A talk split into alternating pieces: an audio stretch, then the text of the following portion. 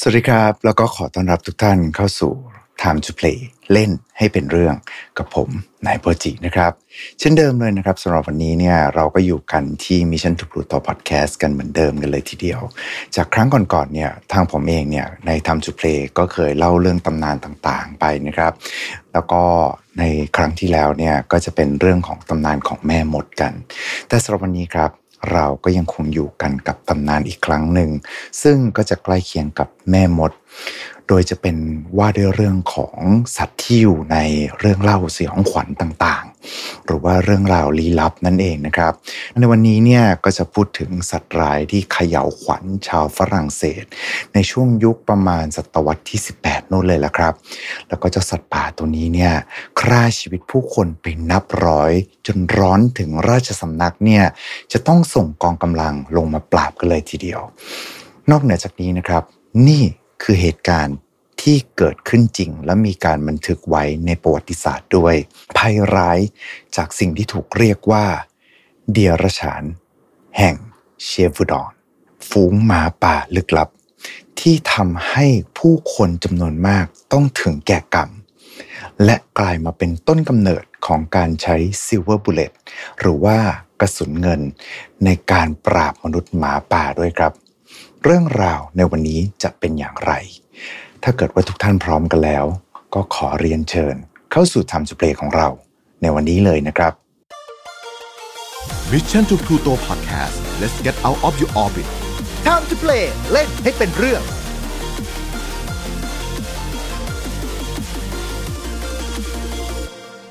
เอาละครับสำหรับเรื่องราวของเราในวันนี้เนี่ยถ้าเกิดว่าเราพูดถึงมนุษย์หมาป่านะครับ เราก็อาจจะนึกถึงศาสตราวุธเดียวที่สามารถจัดการกับมันได้ นั่นก็คือกระสุนที่ทำจากเงินหรือว่า silver bullet นั่นเองนะครับ เป็นอาวุธเพียงอย่างเดียวที่จะสามารถสะกดพลังของเจ้าปีศาจร้ายตัวนี้ได้ แล้วก็ทำให้มันบาดเจ็บ แต่ว่าตำนานของมนุษย์หมาป่าเนี่ยถ้าเกิดว่าเราสืบย้อนกันจริง ๆ แล้วเนี่ย ตำนานนี้เนี่ยมีมาตั้งแต่ยุคกรีกโบราณนู่นเลยละครับ โดยสมัยนั้นเนี่ยเขาจะเรียกมันว่า lycanthrope แต่ว่ายุคนั้นเนี่ยอย่าว่าแต่ปืนเลยฮะคือดินปืนเองเนี่ยก็ยังไม่ได้ถูกคิดค้นขึ้นมาเลย แต่ว่าตำนานของ silver bullet ที่ใช้ในการสังหารมนุษย์หมาป่าเนี่ยมันมาจากไหน จริง ๆ แล้วนะครับก็มีเหตุการณ์จริงที่ถูกบันทึกเอาไว้ในหน้าประวัติศาสตร์ ถึงการใช้งานเป็นครั้งแรก แล้วก็กลายมาเป็นต้นฉบับ ของกระสุนที่ใช้ในการปราบมนุษย์หมาป่ากันเนี่ยที่เกิดขึ้นจริงในประวัติศาสตร์ด้วยนะครับผม โดยเหตุการณ์นี้ถูกเรียกว่าเจรชานแห่งเชฟูดอนซึ่งแน่นอนนะครับว่าเรื่องราวของเราในวันนี้เนี่ยเกิดขึ้นที่ฝรั่งเศสครับ แล้วก็อันนี้ต้องแจ้งไว้ก่อนว่าตัวผมเองก็ไม่ได้เรียนภาษาฝรั่งเศสมา อาจจะมีคำอ่านออกเสียงที่ ผิดไปบ้าง ถ้าเกิดว่าใครทราบวิธีการอ่านที่ถูกต้อง สามารถที่จะพิมพ์เข้ามาในคอมเมนต์กันได้เลยนะครับ แล้วก็กราบขออภัยลวงหน้าด้วยสำหรับเรื่องราวในวันนี้นะฮะอย่างที่บอกไป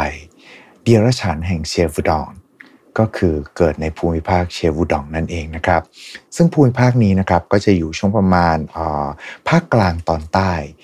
อยู่ในเทือกเขาที่ถูกเรียกว่ามาชูริต ซึ่งปัจจุบันนี้ตั้งอยู่ในจังหวัดลอแซประเทศฝรั่งเศสนั่นเองครับ แล้วก็เหตุการณ์นี้เนี่ยเกิดขึ้นในช่วงศตวรรษที่ 18 ในปีคศ 1764 ซึ่งเป็นช่วงหลังสงคราม 7 ปีที่ยุโรปเนี่ยได้มีการทำสงครามพุ่งรบเข้าหากัน จนเรียกได้ว่ามันคือสงครามโลกครั้งที่สุดเลยก็ว่าได้นะครับ เพราะว่าในประเทศทางยุโรปเองเนี่ยตอนนั้นก็มีหลากหลายขั้วอำนาจ รวมไปถึงสงคราม 7 ปีในครั้งนี้เนี่ยมันไม่ได้เกิดขึ้นแค่ทวีปยุโรปอย่างเดียว แต่ว่ากระจายไปถึง 5 ทวีปกันเลยทีเดียว ไม่ว่าจะเป็นทั้งในยุโรปที่เป็นการพุ่งรบกันโดยตรง หรือว่าในทวีปอื่น ๆ ที่จะเป็นลักษณะของ proxy war หรือว่าสงครามตัวแทนกัน ซึ่งเป็นยุคที่ฝรั่งเศสเนี่ย เรียกได้เลยครับว่าสะบักสะบอมจากการเข้าสู่สงครามครั้งนี้ แล้วก็เข้าสู่ยุคข้าวยากหมากแพงนะครับ ข่าวสารก็โดนปิดกั้น ใต้การปกครองของพระเจ้าหลุยที่ 15 และเรื่องราวเนี่ยมันก็เกิดณหมู่บ้านชนบทในเขตเชฟูดองนี่เองครับ ที่ชาวบ้านเนี่ยปกติแล้วก็จะประกอบอาชีพเกษตรกรรม ปลูกพืช เลี้ยงสัตว์ แต่แล้วครับ เรื่องราวมันเริ่มต้น ในวันที่ 1 มิถุนายน คศ 1764 นี่เองครับ ที่การจู่โจมครั้งแรกได้เริ่มต้นขึ้น โดยหญิงชาวบ้านเมืองล็อกชอชคนหนึ่งครับ ได้เผชิญหน้ากับสัตว์ร้าย ร่างของมันเนี่ยมีรูปร่างใหญ่มหึมา รูปร่างคล้ายกับหมาป่า บางก็ว่าที่ปลายจมูกของมัน เหมือนกับหมูป่ามากกว่าครับ มีขนสีแดงที่โผล่มา แล้วก็เข้าโจมตีเธอโดยทันที แต่ทันใดนั้นเองครับ ฝูงวัวของเธอเนี่ยก็กรีธาทัพเดินเข้ามาล้อมรอบหญิงสาวคนนี้เพื่อปกป้องภัยจากเจ้าสัตว์ร้ายทำให้เจ้าสัตว์พิสดารตัวนั้นเนี่ยต้องพละหนีไป คือคือคิดนะครับว่าถ้าเกิดว่าจะต้องเข้าถึงเหยื่อแล้วต้องผ่านฝูงวัวไปเนี่ย ก็คงแบบแมวดีกว่าใบ แต่นั่นแหละครับ นั่นเป็นเหตุการณ์ครั้งแรกที่มีการรายงานการพบเห็นสัตว์ลึกลับในเชฟูดองแห่งนี้ จากนั้นไม่นานครับในช่วงปลายเดือนมิถุนายนเดือนเดียวกันนั้นเองนะครับ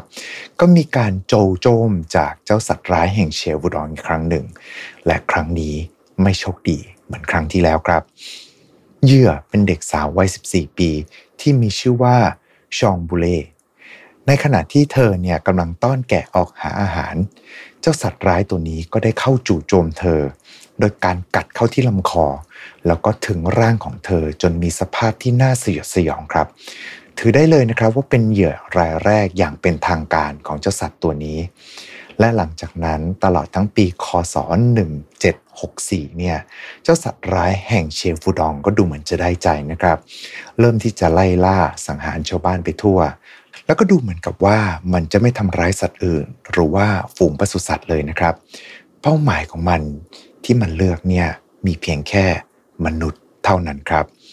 โดยไม่ได้ล่าเพื่อให้มันกินอิ่ม แต่ว่าเป็นการล่าเพื่อความบันเทิงของมันเอง และเหยื่อมักจะเป็นผู้หญิง หรือว่าเด็กที่ดูไร้ทางสู้ด้วย มีการรายงานนะครับว่าพบเห็นกับเจ้าสัตว์ร้ายตนนี้เนี่ยที่ชายป่า บางครั้งเนี่ยมันก็คาบหัวของมนุษย์เอาไว้ในปากมันหนึ่งเหมือนเป็นถ้วยรางวัลจากการล่าครับมาถึงตรงนี้เนี่ยเราก็อาจจะมีการคาดการณ์กันต่างๆ นานานะครับว่าเฮ้ยมันอาจจะเป็นแค่หมาป่าหรือเปล่า แต่ดูจากคำให้การของผู้ที่พบเห็นเหตุการณ์ทั้งหมดเนี่ยกลับบอกว่ามันแตกต่างจากทุกอย่างที่พวกเขาเคยเห็นมาทั้งหมด รูปร่างหน้าตาของมันอาจจะดูละไม้คล้ายกับหมาป่าขนาดใหญ่ แต่ว่ามันมีเขี้ยวอันน่ากลัว แล้วก็เล็บอันคมกริบ พร้อมกับแผงคอขนสีแดงนั่น มันแตกต่างจากอะไรที่พวกเขาเนี่ยเคยเผชิญมาทั้งหมด มีกระทั่งคำกล่าวนะครับว่าขาหลังของมันแข็งแรงมาก สามารถพุ่งกระโจนได้อย่างว่องไว มีการประเมินกันนะครับว่าสัตว์ร้ายตัวนี้เนี่ยเข้าจู่โจมผู้คนมากถึง 210 คดี สังหารชาวบ้านไปมากกว่า 130 คนทำร้ายผู้คนไปอีก 49 คน และในจำนวนผู้เสียชีวิตหรือว่าผู้ที่ถูกทำร้ายเนี่ย 98 คนครับ ถูกกินร่างกายหรือว่าอวัยวะบางส่วนไป และที่สำคัญครับ จากกรณีที่เกิดขึ้นในทั่วบริเวณเนี่ย ทำให้คาดการได้ว่า สิ่งที่กำลังเจออยู่นั้น มันอาจจะไม่ได้มีแค่ตัวเดียว ชาวบ้านก็ต่างหวาดผวานะครับ แต่ด้วยความที่ต้องประกอบอาชีพเกษตรกรรมเนี่ยจะไม่ออกจากบ้านก็ไม่ได้ใช่ไหมล่ะครับ โดยเฉพาะในภาวะข้าวยากหมากแพงที่เกิดขึ้นหลังสงครามเนี่ย มีกรณีที่รายงานด้วยซ้ำนะครับว่า มีหญิงสาวคนหนึ่งที่โดนสังหารที่สวนหน้าบ้านของเธอทำให้ไม่ว่าจะเป็นที่ใดเนี่ยก็ไม่ปลอดภัยสำหรับชาวบ้านในเขตเชียวูดองกันอีกต่อไป สื่อเนี่ยก็เริ่มที่จะมีการรายงานการปรากฏตัวของอสุรกายตนนี้ และเริ่มที่จะเรียกมันว่า Beast of s h e v u d o n หรือว่าเดียรฉานแห่งเชียวูดอนนั่นเองครับ จากในยุคที่ผ่านสงครามมาครับ บ้านเมืองเนี่ยซบเซาการปรากฏตัวของสัตว์ร้ายตัวนี้ย่อมสร้างความสนใจให้กับประชาชนทั่วฝรั่งเศส มีการรายงานข่าวการรอดชีวิตอย่างปฏิหารของหญิงสาวที่มีนามว่าชองมารี ที่เผชิญหน้ากับเจ้าอสูรกายตนนี้ แต่ว่าตัวเธอเนี่ยใช้หอกไม้ในการป้องกันตัวครับ แล้วขณะที่มันกำลังกระโจนเข้าหาเธอเนี่ย เธอใช้หอกไม้นี้แทงเข้าไปกลางอกของเจ้าสัตว์ร้าย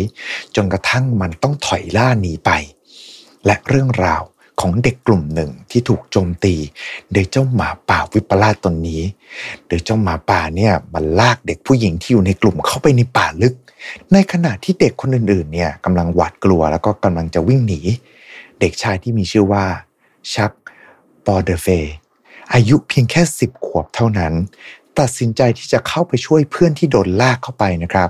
แล้วก็ทำการปลุกขวัญกำลังใจเพื่อนๆที่เหลือ ก่อนที่ทุกคนเนี่ยจะออกไล่ล่าตามเจ้าสัตว์ร้ายตัวนี้ และสุดท้ายครับ ก็สามารถช่วยเพื่อนออกมาได้อย่างปลอดภัย จนข่าวความกล้าหาญนี้เนี่ยดังไปถึงราชสำนักของพระเจ้าหลุยที่ 15 ซึ่งท่านเนี่ยก็ได้ถูกพระไทยเป็นอย่างยิ่งเลยนะครับ จนกระทั่งตบเงินรางวัล แล้วก็อุปการะให้ทุนการศึกษากับชักอีกด้วย มาถึงตรงนี้ครับ อย่างที่บอกไปนะฮะว่าทางฝรั่งเศสเนี่ยเพิ่งแพ้สงครามมาปันหมาดๆขวัญกำลังใจที่กำลังบอบช้ำของคนในชาติ สภาพเศรษฐกิจที่กำลังทุกข์ระทมทำให้พระเจ้าหลุยที่ 15 เนี่ยตัดสินพระไทยครับในการออกคำสั่งล่าเจ้าเดียรฉานแห่งเชวูดอน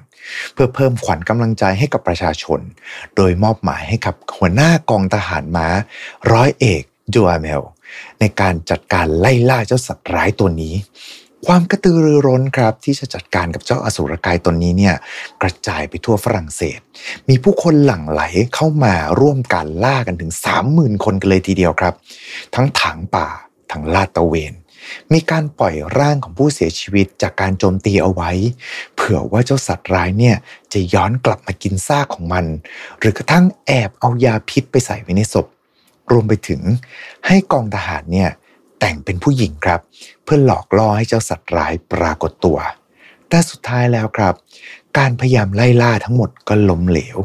เหตุนองเลือดยังคงเกิดขึ้นอย่างต่อเนื่อง โดยกองทัพนักล่า30,000คนของดัวเมลเนี่ย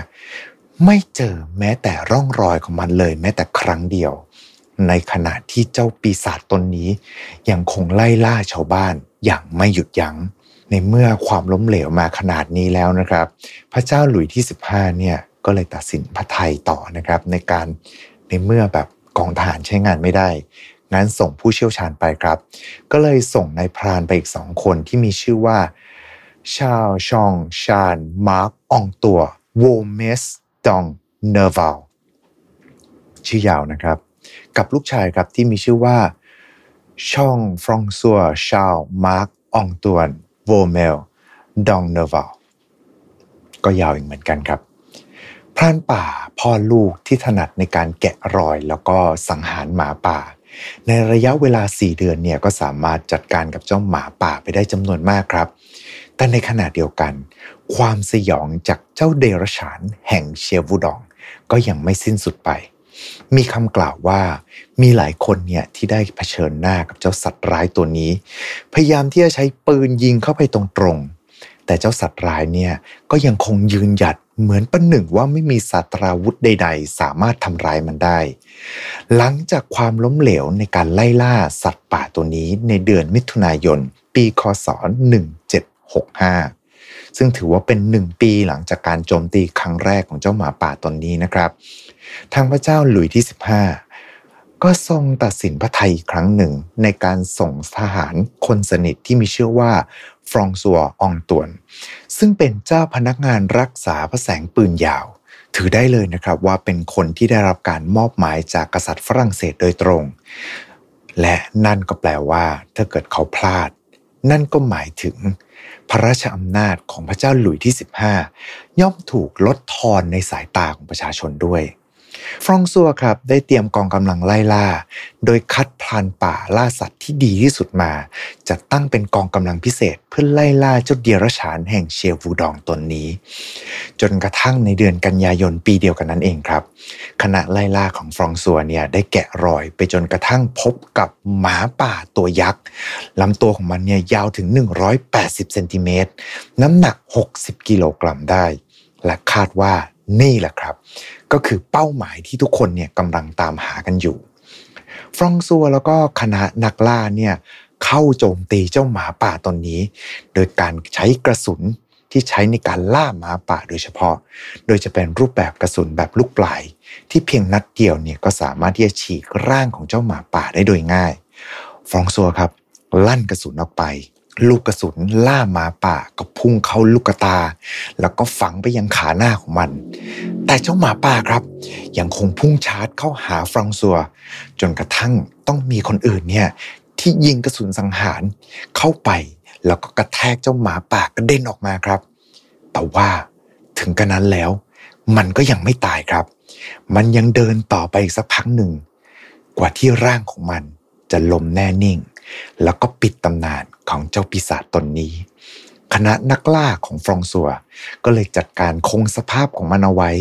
ก่อนที่จะส่งกลับไปยังพระราชวัง ผู้คนต่างคาดการว่าเจ้าเนี่ยแหละ มันก็คือเดียรฉาน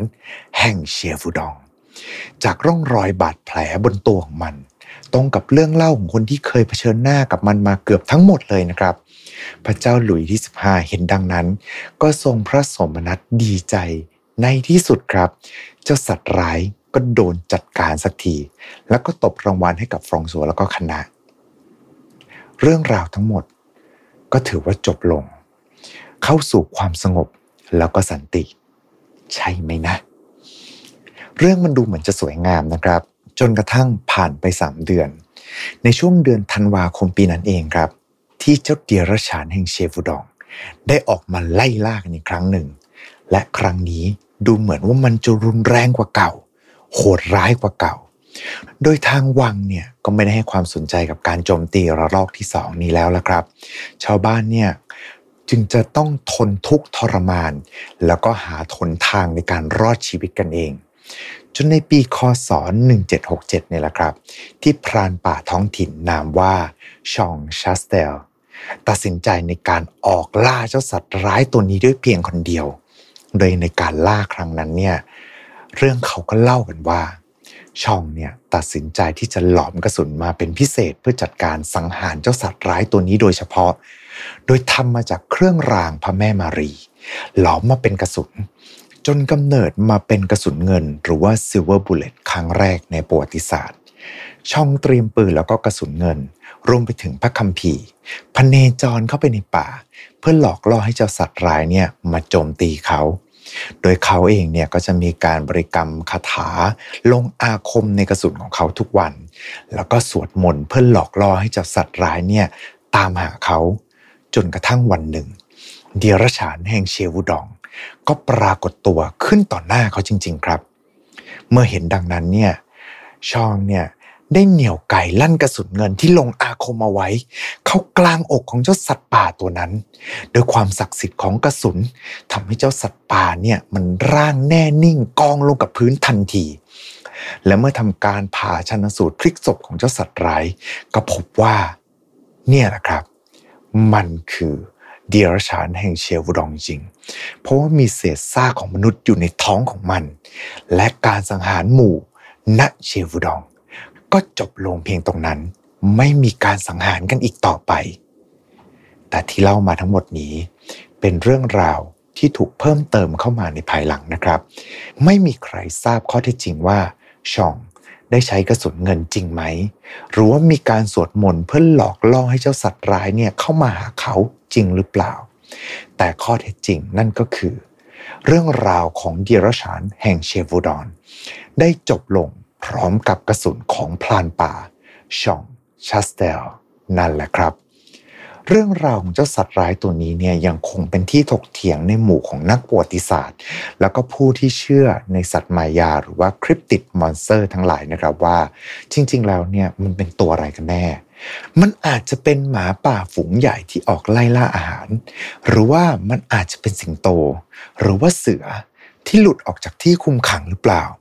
ด้วยความที่มันไม่มีสิงโตอยู่ในระแวกนั้น ชาวบ้านที่อาจจะไม่ได้รับรู้ถึงสัตว์อื่นๆเลยเนี่ยก็เลยไม่เข้าใจว่าแท้ที่จริงแล้วเจ้าสัตว์ป่าตัวนั้นเนี่ยมันคืออะไรกันแน่ในเชิงประวัติศาสตร์เองครับ เรื่องราวของเดียรฉานตนนี้ มันชวนน่าหลงไหลในเชิงของคดีปริศนา เจ้าสัตว์ลึกลับ และ ความกล้าหาญของชาวบ้าน จนมีการตั้งอนุสรสถานเป็นอนุสาวรีย์ของชองมารี สตรีที่ใช้หอกไม้ เสียบเข้าไปกลางอกของเจ้าหมาป่า มาประดับเอาไว้เป็นอนุสรณ์รำลึกถึงเหตุการณ์ความสยองในครั้งนั้น